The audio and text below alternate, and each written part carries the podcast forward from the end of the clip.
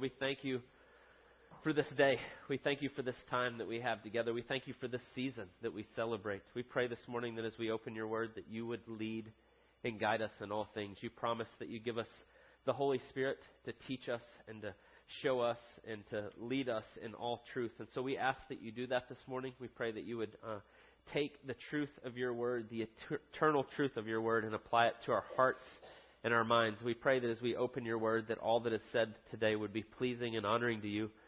And we pray all these things in Jesus' precious name. Amen. Uh, I love this time of year. I love that when we get uh, to Christmas and the excitement of it and uh, it's just a, a wonderful time. Uh, it's particularly fun when you have small children in the house, as, as I do right now. Having little boys in the house makes it even more fun.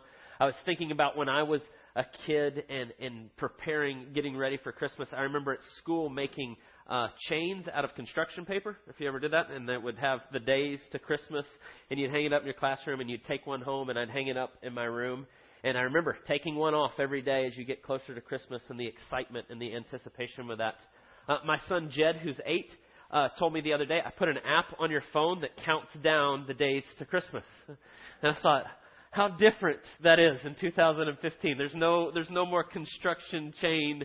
Uh, we put together the chain to count down the days, but he had to put an app on there. So he could tell me the minutes and seconds too. He could give me all of it. And so uh, it's changed, but the same heart is there. The anticipation and the excitement over it and being excited about getting to Christmas. There's a lot of things, especially as small children, that we just get really excited about. Uh, birthdays are a big one in our house. Uh, one of the boys has a birthday, and as soon as theirs is done, then the next one's going, well, my birthday's next. And it doesn't matter if it's three or six months off, it's mine's next, and they start to get excited about it. When we get older, that starts to wane, and we just go, yeah, it's, just another year. I'm just older now. Uh, but as a child, that's a big deal. It's the same with Christmas. We get really excited about it, the anticipation that comes with it. And so we started really last week, even though we were still in Hebrews. Last week was the first week of Advent. This is the second week as we start to move towards Christmas. Maybe your tradition, wherever you came from, maybe you didn't grow up calling it that or talking about Advent. Advent just means arrival or coming. We celebrate the coming of Jesus, his first coming, and what that means for us at Christmas. And so this whole season is built around the idea of anticipation, of being excited about celebrating who God is and what He's done and how He's entered into history. And the sad truth is sometimes when we get to the season and all that goes with it, we can be so busy with other things that that gets kind of pushed to the back. Or we go, man, I, I do and I'm faithful and I come to the body and I come here and I hear, but I've heard the story so many times. And it can start to become kind of ho hum and the way we think about it. But that should never be. This is a truth that's so profound and so large that should never be the case. There should always be great anticipation when we talk about these things. And so for the next three weeks, we're really just going to do a, a, series of a few sermons just really to help, uh, hopefully, uh, ramp up our anticipation. The excitement about Christmas and what that means. And so today we're going to do that, but I want to just focus on how big God's promises are, the way He's working.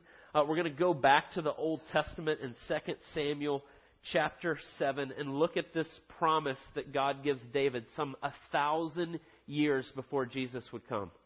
And so I want us just to think about that and let that settle on us. A thousand years in the making, the anticipation of the coming of Jesus. And so we're going to look at this passage in 2 Samuel chapter 7 that we read just a second ago and just simply ask, what is the promise that God gives to David? He gives him a specific promise. But then I want us to think about the ways that the people throughout history, and maybe even us today, we miss the hugeness of the promise that God's made. The, the confusion that comes with it. And we'll talk about some of the ways they've done that down through time as we, as we work our way through it. And then lastly, I want us to think about uh, the fulfillment, the majesty of it. And so as we do that, kind of set over and above all of this as we go is, is the simple truth for all of us is a lot of times we miss the bigness of what God's doing because we put God in a box. We begin to think too small. We see or we hear things or we interpret things in certain ways, and then we try to bring it down in the way that we can do it or the way that we can understand it, and we make it too small. And I think you're going to see that when we talk about the confusion that comes with the promise God gives. A lot of times they're missing it and they're not quite seeing it, and it's because they're trying to put God in a box. They're trying to make him too small. And so I want you just to be thinking about that as we walk through. Maybe there's ways in our own lives today that we're doing that. We're making God too small. We're trying to put him in a box and something that we can handle instead of seeing how big his promises are. And so let's just start with a promise that's there. 2 Samuel chapter 7. As we jump in here, let me just set the scene for you. You know, for the last several months, if you've been here, we've been in the book of Hebrews. So we've been in Hebrews, which was most likely written around the 60s AD after Jesus, explaining how he's fulfilled everything. Now we're jumping back to 2 Samuel, and this is written a thousand years before Christ. And so when we, we look at the big picture of the Bible and we kind of put that together, we have that God made this promise to Abraham way back in Genesis 12. He said, I'm going to make you a great nation and a people, and I'm going to give you this land. I'm going to bless the world through you. I'm going to do all these things. And then we start to follow that all the way through the Bible. As we get to 2 Samuel, where we are in that uh, unfolding of God's plan is God did give them the land under Joshua. He took them into the land, uh, the land that He promised to Abraham. They didn't do it exactly how God told them, and it caused all kinds of problems. And you get those problems in the book of Judges. Judges has seven cycles of sinful people that are ignoring God, and then He rescues them over and over as He raises up faithful judges to bring them back, military leaders. And you get to the end of those cycles at the end of Judges, and we get into 1 Samuel, and God has Samuel come, and the people come to Samuel, and they say, We need a king to be like the other nations. And God's uh, upset at this. He's heartbroken. He says, They've rejected me as their king, and they want to be like the other nations. And he says, Okay, I'm going to work with this. I'm going to give them a king, and I'm going to do this. And so he does. And so what happens from about a thousand years before Jesus, there's three kings that unites all of Israel under one king. It's what we call the United Kingdom. And so Saul and then David and then Solomon rule over Israel for this period. And it's the time that's known as the United Kingdom. And when we read in 2 Samuel 7, we're right in the middle of that. David is on the throne. They've taken the land. It's settled. Uh, they're, they're starting to get everything kind of set up the way God's called them to be, and they're, they're seeking to be a light in the world and show what true worship looks like. And that's right where we are. So I tell you that just real quickly, real briefly, so we settle where we are when we open up to 2 Samuel chapter 7. And so let's look at this picture. Look at the promise that God gives to David. And so start there in verse 12. When your days are fulfilled and you lie down with your fathers, I will raise up your offspring after you who shall come from your body, and I will establish his kingdom. And so we read it just a second ago, but the context is David's going, I want to build a temple for God, an actual permanent structure. And God goes, Yeah, yeah, yeah, you're not going to do that right now. But I do have this promise that I want to tell you. You're going to have a son who I'm going to raise up, and he's going to be king after you. If you know the rest of the Bible, the promise God's giving him is to David's son Solomon. Solomon will come after, and he will do these things. And so he starts to talk about that picture. And he says then in verse 13, He will build a house for my name. And so God says to David, That's great. I understand what you want to do, but I'm going to raise up a son after you, and he's going to be the one that builds the temple. And that comes to fruition under Solomon. We see that in Scripture if you know the story, and that's true, and that happens. But then look at what happens at the second part of verse 13. He says, He will build a house for my name, and I will establish the throne of his kingdom forever. And so all of a sudden there's this kind of peculiar thing that happens in there. He starts to talk about your son and what he's going to do, and I'm going to bless him, and he's going to build this temple. And then he says, and then I'm going to establish his kingdom forever. I'm going to establish eternal kingdom through your line, David. And so people are going to, in the moment and what he's getting, he's not going to be completely seeing this. But he drops that in there in verse 13. Verse 14 and 15 goes back to Solomon. And it talks about he's going to make some mistakes I will discipline him, but I'm going to continue to love him. I'm not going to remove from him. I'm going to allow him to continue. And so he gives this promise to David. But then look at what he says again in verses 16 and 17. And this goes to the heart of the promise that God gives to David. It's what we call the Davidic covenant. The promise that God gives to his people through David. And so listen to what he says. And your house and your kingdom shall be made sure forever before me. Your throne shall be established forever. In accordance with all these words, in accordance with all this vision, Nathan spoke to David. So God gives this word to Nathan, and he comes and he tells David, and he says, I'm going to establish you forever. He says it three different times in just those few verses he's going to give him a kingdom that's forever. And so I want you to think about the picture that God's giving, the promises He's giving to David. Oftentimes in Old Testament prophecy, we see a near and a far prophecy kind of collapse together all into one. Right? So he tells them, I'm going to do this thing through your son, and he's going to build a house for me, and he's going to make some mistakes, and there's going to be some issues, but I'm going to establish your kingdom forever, an eternal promise. And so he kind of puts the two together. And so you can start to see the picture that's going on here of maybe how exactly this is going to work. And this is where the issues are going to come. When God makes eternal, huge promises, I'm going to establish your kingdom forever, what we will often do in our sinful minds is how are we going to do that? How are we going to make that work? How are we going to fit this in a box that we can now handle? And so what you see fulfilled after this is they're trying to figure out what's he doing? God just made this promise that he's going to establish it forever. The Davidic covenant. There's going to be this kingdom and the throne will be established for eternity. And so that takes me to the second part of the confusion, how we miss that. When we see it start to unfold and what it looks like. Solomon does follow David. If you know the Old Testament, Solomon does come after he becomes the king. He has great wealth.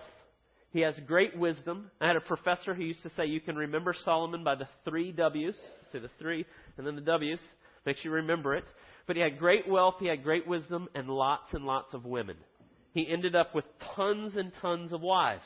This is what they would do in their day. When they conquered lands, you would take a wife from that land, bring them into your palace, and it would, it would assure that they're now not going to come after you. Right? Because now you're, the daughter of the king that you just conquered is now living with you, so he's not going to want to come after you. And so what happened is Solomon ends with thousands of wives. And so what happens is the, the promise that you see the natural assumption would be as God gives this promise to David, I'm going to unfold this, and through your son, there's going to be a succession and a dynasty, and your guys are going to rule forever. That's the way our human mind often works. But as you read through the Old Testament, what happens is from two generations later, because of Solomon's indiscretions, because of the way he does things, because he invites tons and tons of women into his home that have all different religions all different things, very quickly he's out of sorts. And you see it from the very next generation after Solomon. That united kingdom that went on for three kings is ripped in two, and suddenly it's a divided kingdom. There's a north and a south. There's people fighting over who's going to be king, and so they split.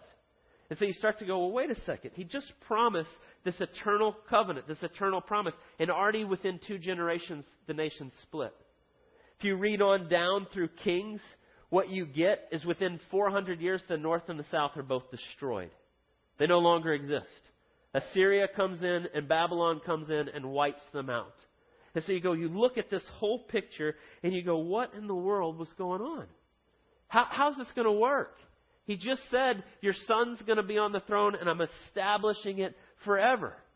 And I think the first way they're missing it is we start to think of it too small and we think we're going to do it through a succession and a bunch of kings and we're going to do it that way. But God's working in a much bigger way than that. And so there's, there's a real clear application, though, for all of us when we hit to that point. There's this forever element. I'm going to establish the throne forever, which he's going to do, but it's not quite the way they thought there was an element of this covenant or this promise that was two sided. That's the way God often works. There's certain things that He says, You respond to me in obedience, and I will walk with you in this, and if you disobey, then there will be consequences. That's exactly what happens with Solomon and his sons following him. God's plans are not going to be thwarted or undone, but there are consequences for our actions. I want you to think about that in our own lives. We are saved by grace alone, by faith alone, in Christ alone, and it is certain because it's Jesus' work and not ours. That's the heart of the gospel. We say, Amen, that is wonderful. We are held secure by what Jesus does. But as we walk out our faith, there's still consequences when we disobey. It doesn't thwart God's plans. He says, I'm going to finish the work that I began in you. I'm going to bring it to fruition, but that doesn't mean it may be harder when we walk in disobedience. And you see this exact same thing repeated over and over in the nation Israel. You see it with Solomon and his sons following. And so everything starts to seem to unravel. The disobedience that comes from it, uh, the disobedience of Solomon in leading his family well, gets passed down to his sons, and it causes all kinds of problems. And so you have this promise, but it seems to be frustrated right from the beginning. Within two generations, you can't even recognize what's happening, what's going on. God promised this thing, and now it already seems like it's completely out of sorts. And so the problem that begins to establish, the problem that becomes to, uh, God begins to clarify for us as we read through the Bible is that His eternal kingdom will never be able to be established by sinful men. And you start to see that unfold in the Old Testament. Which, by the way, there's another real clear application there. We're about to run up to an election in the next year. And when those cycles come, oftentimes we put our hope in a person. This guy's going to fix it and he'll make things right. And then no matter who gets elected, everybody's really upset and there's still all these problems. Just would say to you, your hope needs to be in the one that can fix everything, and that's Jesus and no one else. That doesn't mean you shouldn't vote or be involved or any of those kind of things, but we should hold lightly that our hope is not in a man. It's not in a president, it's not an elected official, it's in our King Jesus. And so you see that here happening. They were wanting to think, yes, we're going to keep this king and we're going to have this kingdom and it'll be great, and then it falls apart. And so God's even teaching through them asking for a king. He says, fine, I'll give you a king. And I'm going to show you how this king can't fully do it. And so what happens during the divided kingdom, right? Things rip apart two kingdoms. It's all messed up. They start to be taken out. God sends prophets during that time, and they begin to speak. They begin to speak God's word and speak words of life into the people, and they start to say things like Jeremiah and Jeremiah 23. In the divided kingdom, as things are falling apart, Jeremiah shows up, and behold, the days are coming, says the Lord, when I will raise up for David a righteous branch, and he shall reign as king and deal wisely and shall execute justice and righteousness in the land. In his days Judah will be saved and Israel will dwell securely. And this is the name which he will be called. The Lord is our righteousness. And Jeremiah starts to speak truth of what God tells him to speak. And he says, Yes, a king is coming. I am going to establish my throne, but it's not the way you thought it was. Or in Isaiah chapter 9, Isaiah will say, For unto us a child is born. To us a son is given, and the government will be upon his shoulder, and his name will be called Wonderful Counselor, Mighty God, Everlasting Father, Prince of Peace. And you see what the prophets begin to say. He makes this promise to David some thousand years before. Jeremiah and Isaiah will come hundreds of years later, still hundreds of years before Jesus will come. And they'll start to say, yes, there is going to be a king, and there is going to be a kingdom, and there is going to be a throne, but it's going to be God Himself that enters the story to do it. It's not going to be just an earthly king. It's not going to be just a guy. It's not going to be a dynasty of succession of kings that rules with an iron fist, but someone coming that is bigger than that. And so, as the story unfolds and you begin to see it, the confusion, the fuzziness of how this is going to work starts to come into clearer focus over time. You get all the way down to the Gospels, and an angel appears to Mary in Luke chapter 1, and listen to what he says. Behold, you will conceive in your womb, and you will bear a son, and you shall call his name Jesus. He will be great, and he will be called the Son of the Most High and the Lord God will give to him the throne of his father David. And he will reign over the house of Jacob forever, and of his kingdom there will be no end. And you start to suddenly see it coming into focus. The promise of an eternal uh, kingdom, an eternal throne established forever, is going to be brought to fulfillment in this man Jesus, who is going to be God. Emmanuel, God with us is going to step in and do what no earthly king could ever do. And so God showed and worked even through the people's rebellion of wanting an earthly king. He said, okay, I'll give them a king. And I'm going to show them what that's like. And in doing that, I'm going to teach them that they need something more than just an earthly king. They need the true king. And so God's graciousness is all the way through that, through the whole part, the whole time. And so we see Jesus come, and he is the promise of a thousand years in the making. But as our habit is as people, they were no different than we are. They still want to put God in a box. They still want to make it their way. Exactly what we do all the time. And so Jesus steps in and he comes and he begins his ministry. And he says over and over, the kingdom of heaven is at hand. The kingdom of God is at hand. And people start to go, oh yeah, okay, maybe this is it. This is the guy. This is the promise of David. This is the one. And people start to get excited. And he heals people. And he teaches like no one's ever taught before. And he does all these things. And they're so excited. There's our king. He's here. And then all of a sudden, Jesus is walking along with his disciples and he goes, Hey guys, by the way, I'm going to die. Right? You know that story? What Peter says immediately when he says it? May it never be. That's not going to happen. You're going to be on your king forever. You're going to be on the throne forever. You're going to be the kingdom forever because that's the promise. You're not dying. And you think about the conception they had, I would have been no different. It's so easy to be hard on Peter, but I would have been Peter. I would have been the one going, uh, excuse me, Jesus, let me just point you to 2 Samuel chapter 7. Right? In my arrogance and in my own, I'm going to bring it down to this, and I'm now going to tell you, no, no, no, no, you're going to be on the throne forever. This is the way this works. And what starts to happen and what we start to see, what we often do is we want to put God in the box. This is the way it's going to work, Jesus. You're going to overthrow governments. We're going to put you on your throne. We're going to rule with you. Everything will be great. And he goes, Yeah, that's not the way this is happening.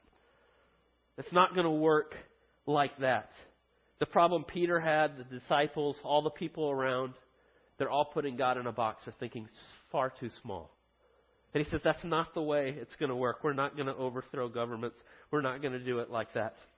And so we start to think about what's the majesty and the bigness, how huge this promise is that Jesus came to fulfill. He says, I'm going to die. This is the way I'm going to do it. He says, I'm going to lay down my life on your behalf. I'm going to do what you could never do for you. I'm going to live a perfect life in every way. I'm going to honor God with everything I say and do, with my words and my actions, my deeds, everywhere I go. And then I'm going to take your sin on myself and I'm going to give you my perfect righteousness. Right? Isn't that what Jeremiah said? His name will be called the Lord is our righteousness. I'm going to do what you can't do for you. And so when they say, we're going to make you king, we're going to take this little plot of land in the Middle East and we're going to make you king, Jesus goes, no, no, no, no. You're thinking far too small. I came to be king over the entire cosmos. I came to redeem all of creation. I came to take your sin and give you what you could never do for you, and far greater than anything you ever could imagine. And he says, I will willingly and gladly lay my life down for you. That was always the plan. That was always the plan. Make no mistake, that's always what Jesus came to do. The shadow of the cross is always there over the manger from the very beginning. He was always coming to be the king over all creation. And so you see that begin to unfold. Just like they do all the way throughout the story. They try to take God and put him in a little box. This is the way it's going to work, right? It's going to be through David's family, and we'll have, oh, wait, that doesn't work. Okay, well, plan B. He'll come, and then we'll overthrow governments. And he goes, no, no, no, that's not the way it's going to work. And we're constantly wanting to limit what God can do through our power and our conception, and this is the way it will work. And He's constantly reassessing that, re showing us what that looks like. And so I want you just to think, I said at the very beginning, how we get to Christmas. And our anticipation is really directly proportional to how excited we are about what's coming.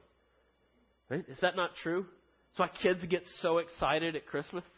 Think about it. You're broke you have no money. You have no way to get anything. And you now get to make a list and people are going to give it to you.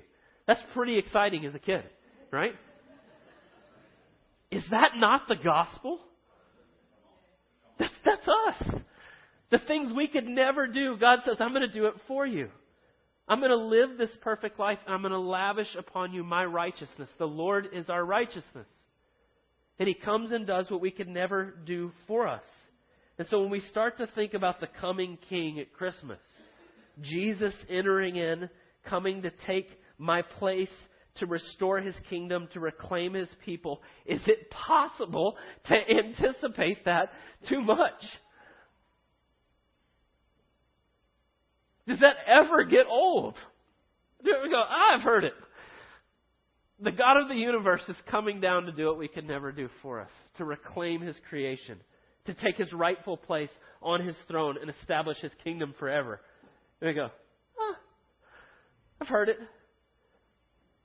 The truth is, it's the greatest truth there is in the world. And yet we like to limit God and bring it down. And so I want us just to think for just a second as we close, as we think about uh, Christmas and celebrating it. We think about the season of Advent and how we go about this. I want you just to think maybe the different ways and ask God, ask Him to show you, to put this in your heart. It's going to be different for each person, to lead you into all truth. What are the ways that we're limiting God? What are the ways that we're putting God in a box? I think sometimes some of the most obvious ways are we make this season about gifts or getting things or busyness or shopping. How sad is that? That we would come to this season and we would so limit it to make it about those things. And so begin to ask God what that would look like. Maybe with your, with your uh, own family. How do you do that with your children or your grandchildren? How do you begin to talk of these things? Are we settling with our own family and our own kids with just making this about a fun time of getting gifts? Or are we teaching and leading and guiding them that the King of the universe has come? It makes no sense when you really start to think about it. What we will settle for, just even in the way we celebrate Christmas. Or maybe you think right now holidays are really difficult. And I know for some of us, holidays are really, really hard. And they're difficult times, and there's struggles that come with it. And sometimes when we face struggles, we say things like, no good could come from this. You ever said that? No good could come for this. I want you to think about how big God is and how big His promises are and the way He's been working. Think about the God that made this promise some 3,000 years ago to David I'm going to establish my kingdom forever. And we have the audacity to say, I don't think anything good can come from this. God's working in ways that we cannot fathom even in the midst of your heartache and your brokenness and your frustration right now, is at the very center of this is that God loves you so much that He came and entered in and would willingly lay down His life for you. And so start to think of those areas that we're putting God in a box. Let me give you one last one before we end. But maybe you say, Yes, I believe in Christ. I know He's my Savior. I know He's done this. I want to celebrate this. But I don't know how I can be used. Or I think sometimes people go, yeah, yeah, but I don't have this gift or I don't have this gift. And yes, I'm a believer, and yes, I want to serve God. Yes, I want to glorify Him, but I just, I, I can't do this or I can't do that. And I want you to think about just the whole picture, the whole story that's here. That the God of the universe came to redeem you. He came to lay down His life for you, and He loves you that much. And then he says, I'm going to send the Holy Spirit, and I'm going to come and I'm going to inhabit you, and I'm going to give you specific gifts to do things in specific ways to glorify me. And I'm going to use you in mighty ways. And how often in our own, uh, just the, whatever the baggage we deal with, whatever the things that we think about, whatever the, the problems that we have in our own self image or self worth, and we go, oh, he couldn't use me. Think about what you're saying. The God of the universe now dwells inside of you through the Holy Spirit, and He's gifted you in specific ways, and we want to put Him in a little box and go, oh, I can't do that. What? Makes no sense. I want you to hear that today. God has uniquely gifted you. If you're here today and you've put your faith in Jesus, He's given you specific gifts to serve and care for other people. And He wants to use you in ways that you cannot even fathom. And yet we want to put God in this little box. Oh, that won't work. Really? I think it will. I think He can do far more abundantly than all we can ask or think. Pretty sure that's in the Bible. It is. It's Ephesians 3, if you're wondering, but that's where it says that. He can do abundantly more than all that we ask or think. And so, as we move into this holiday season and we start to think about the anticipation of Jesus coming and what that means for us, I just ask that you'd prayerfully consider. Ask God, what are the areas that you are putting Him in a box? Ask Him to expand your vision for what He wants, not just for your life, but to use you for His kingdom and His purposes. How He wants to use you to glorify Him. The wonderful gift that He's given us that we can now do that. What a beautiful, beautiful gift. What a beautiful way to celebrate this holiday season. So let's pray. God, we thank you for the glorious truth of your Scripture. I thank you for the way it holds together. I thank you we see these promises that you wrote down thousands of years ago that show us so clearly the way you are working. I thank you for the way they find their fulfillment in Jesus. We thank you that you are our righteousness through what you've done in Christ, that we can rest in that.